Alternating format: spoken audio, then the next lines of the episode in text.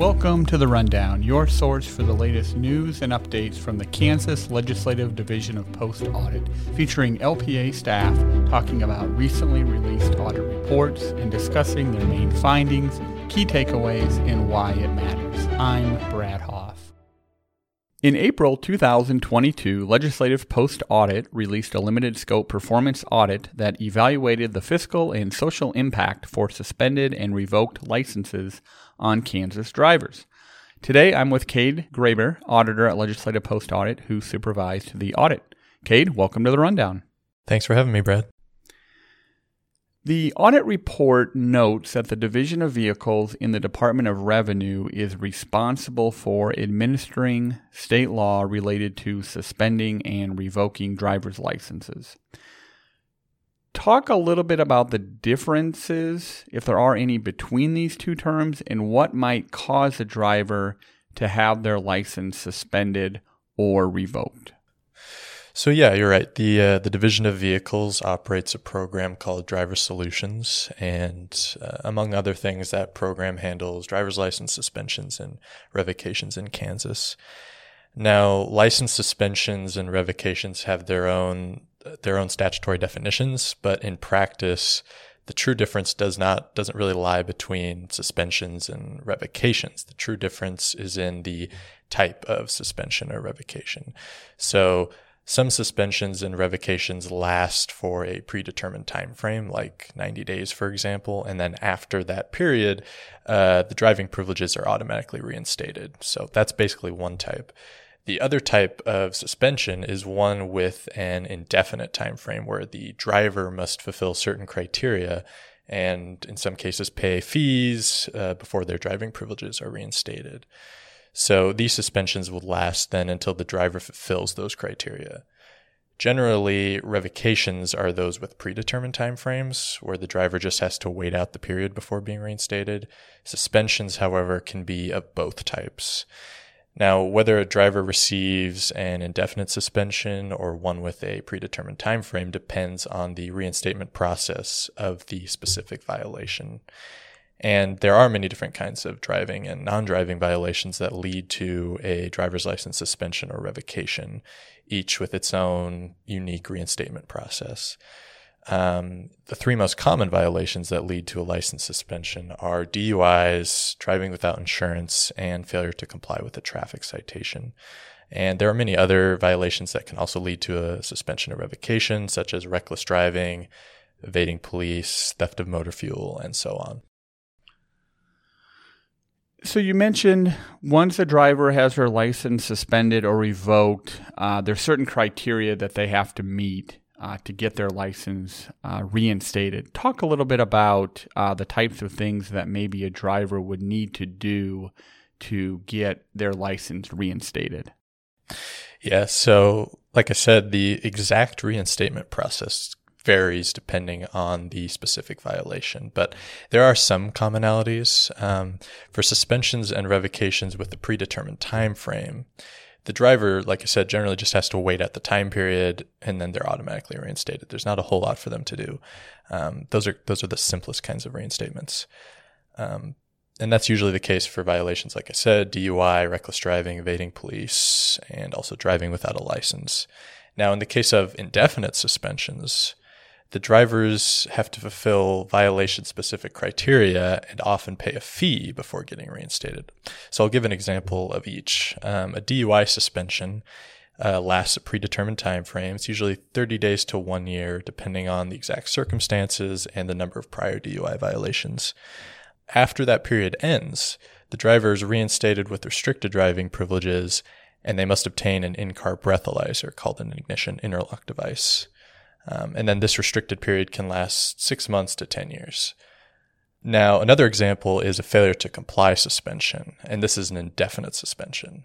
Um, it's given out when a driver fails to pay a traffic citation on time or appear in court.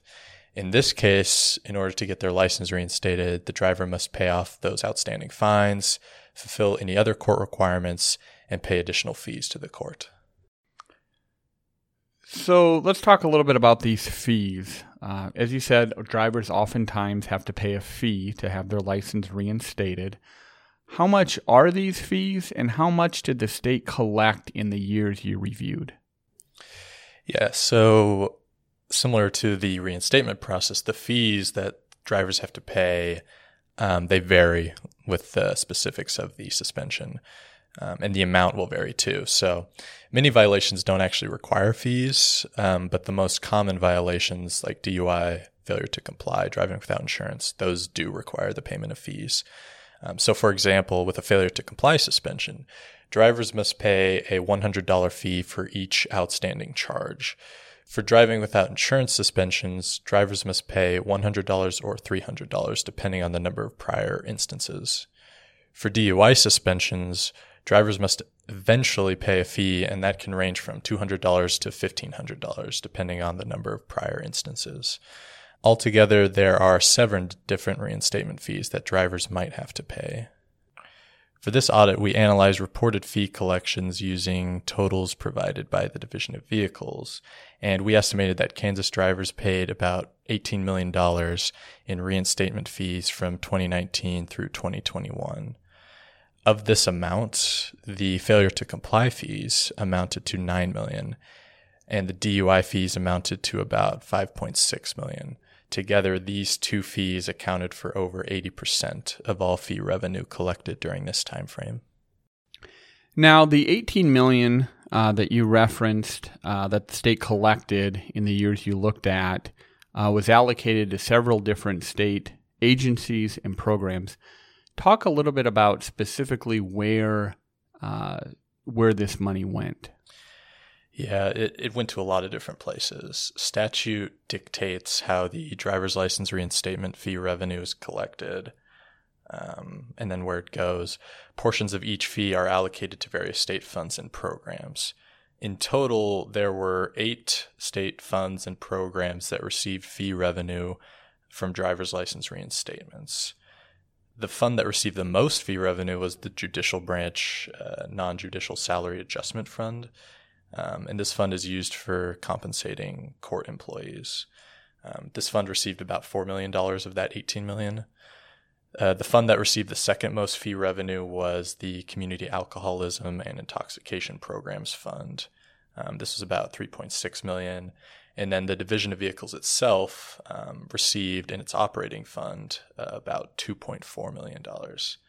Um, and for more specifics and for all the other funds and programs, you could see figure two of the report. So, the time period you looked at, 2019 to 2021, how many driver's licenses were suspended or revoked during that time? And what was or what were the main causes for those licenses to be suspended or revoked? Yeah. So we we analyzed um, suspension and revocation data provided by the Division of Vehicles um, from 2019 to 2021, and we found that there were about 176,000 driver's license suspensions or revocations in Kansas during this time period. Now, the vast majority of these were for failure to comply suspensions, um, and those comprised a little over half of all suspensions and revocations. The next most common um, violations were for driving without insurance or failing to make liability payments, and that those accounted for about 20%. DUI suspensions were the third most common at 12%. The other kinds of suspensions and revocations, things like reckless driving, violating license restrictions, and others, those were much less common. And you can see figure three of the report for all the percentages of all the different violations. Now, the report includes a figure, uh, figure four, that uh, details the length of time that it took for uh, drivers who had their licenses suspended or revoked, how long it took them to get their license back. Uh, talk a little bit um, about the, the, the data behind the figure and what length of time it did take uh, in general for a driver to get their license reinstated. Yeah. So we used that that same data set provided by the Division of Vehicles. Um, we analyzed it and we found that drivers who were suspended or revoked for predetermined timeframes. So again, this would be for things like DUI, reckless driving. generally the high risk offenses. Um, we found that these drivers were generally without driving privileges for about six months on average, meaning that from the time they got suspended or revoked to the time that they were reinstated, on average, that was about a six month period. And these same drivers had a 99% successful reinstatement rate. And that means that in almost every case, these drivers were reinstated at the end of that predetermined time frame. And you know, this is what you'd expect because for these kinds of suspensions and revocations, the drivers they just have to wait out the time period before being automatically reinstated. So you you'd expect this rate to be to be very high. Now, on the other side of this, we have those indefinite suspensions. That's for things like failure to comply, driving without insurance, and so on. Um, these are generally the low risk or the non driving offenses. And for these, we found that after one year, only 40% of these drivers were reinstated. In the case of the most common suspension, which is the failure to comply suspension, we found that 24% were reinstated after six months. When you extend that out to three years, only about 45% were reinstated over that time span. Now, the failure to comply suspension had the lowest rates of reinstatement, but we found similar trends for driving without insurance and the other low risk offenses. The bulk of drivers that got reinstated did so within six months, but after six months, the likelihood of being reinstated dropped significantly. Now, you'll remember that these are the kinds of suspensions that require drivers to fulfill criteria and sometimes pay fees to get reinstated. So these results indicate that whenever suspended drivers have to fill criteria such as spending money or paying additional fees, the chances of them actually doing so and being reinstated are relatively low when compared to the suspensions and revocations that last a predetermined time frame. So it indicates that some kinds of suspensions, especially failure to comply suspensions, since they're the most common, uh, it suggests that these kinds of suspensions and their fees can induce a financial strain on some drivers, making it very difficult for them to get reinstated. As part of your fieldwork, you reviewed academic studies that evaluated the financial and social impacts on individuals who lose their driving privileges. Talk about what you learned from these studies. Yeah, so we ended up reviewing um, eight studies for this audit. Um, and these studies examined either the social and emotional impact of losing one's driving privileges or the financial impact of losing driving privileges. And some studies um, examined both. Um, so, most of these studies found that the loss of driving privileges had a negative financial impact on drivers, uh, making it more difficult for them to get to work, school, daycare, doctor's appointments, you know, everyday everyday activities. Um, and four of these studies found that these financial struggles were worse for low income drivers um, such that those with lower incomes were more likely to be suspended in the first place and less likely to be reinstated, um, which compares reasonably to our own analysis. Um, they both indicate that the inability to pay may be at the heart of some drivers' inability to get reinstated. Most of the studies also found that the loss of driving privileges has a negative social and emotional impact on drivers as well. Uh, many drivers in those studies reported that the loss of autonomy and reliance on friends and family caused them stress and, in some cases, even depressive emotions. Um, and then a couple of the studies also found that because of the challenges brought about by the loss of driving privileges, many drivers chose to ignore their suspension and keep driving anyway. Finally, what is the main takeaway of this audit report? I think the main takeaway that I want to highlight is the discrepancy in reinstatement rates between the two types of suspensions and revocations the indefinite um, suspensions and then the ones that have predetermined timeframes. Now, it's, it's clear that drivers suspended for low risk offenses like the failure to comply with citation, driving without insurance, um, they were generally spending the most time without driving privileges. Again, we're looking at 2019 through 2021. Um, and the failure to comply with citation and driving without insurance um, suspensions, the drivers who got those suspensions had the lowest chances of being reinstated. Meanwhile, drivers suspended for high risk offenses like DUI, reckless driving, they were almost always reinstated at the end of their time frame and on average they were back on the road sooner.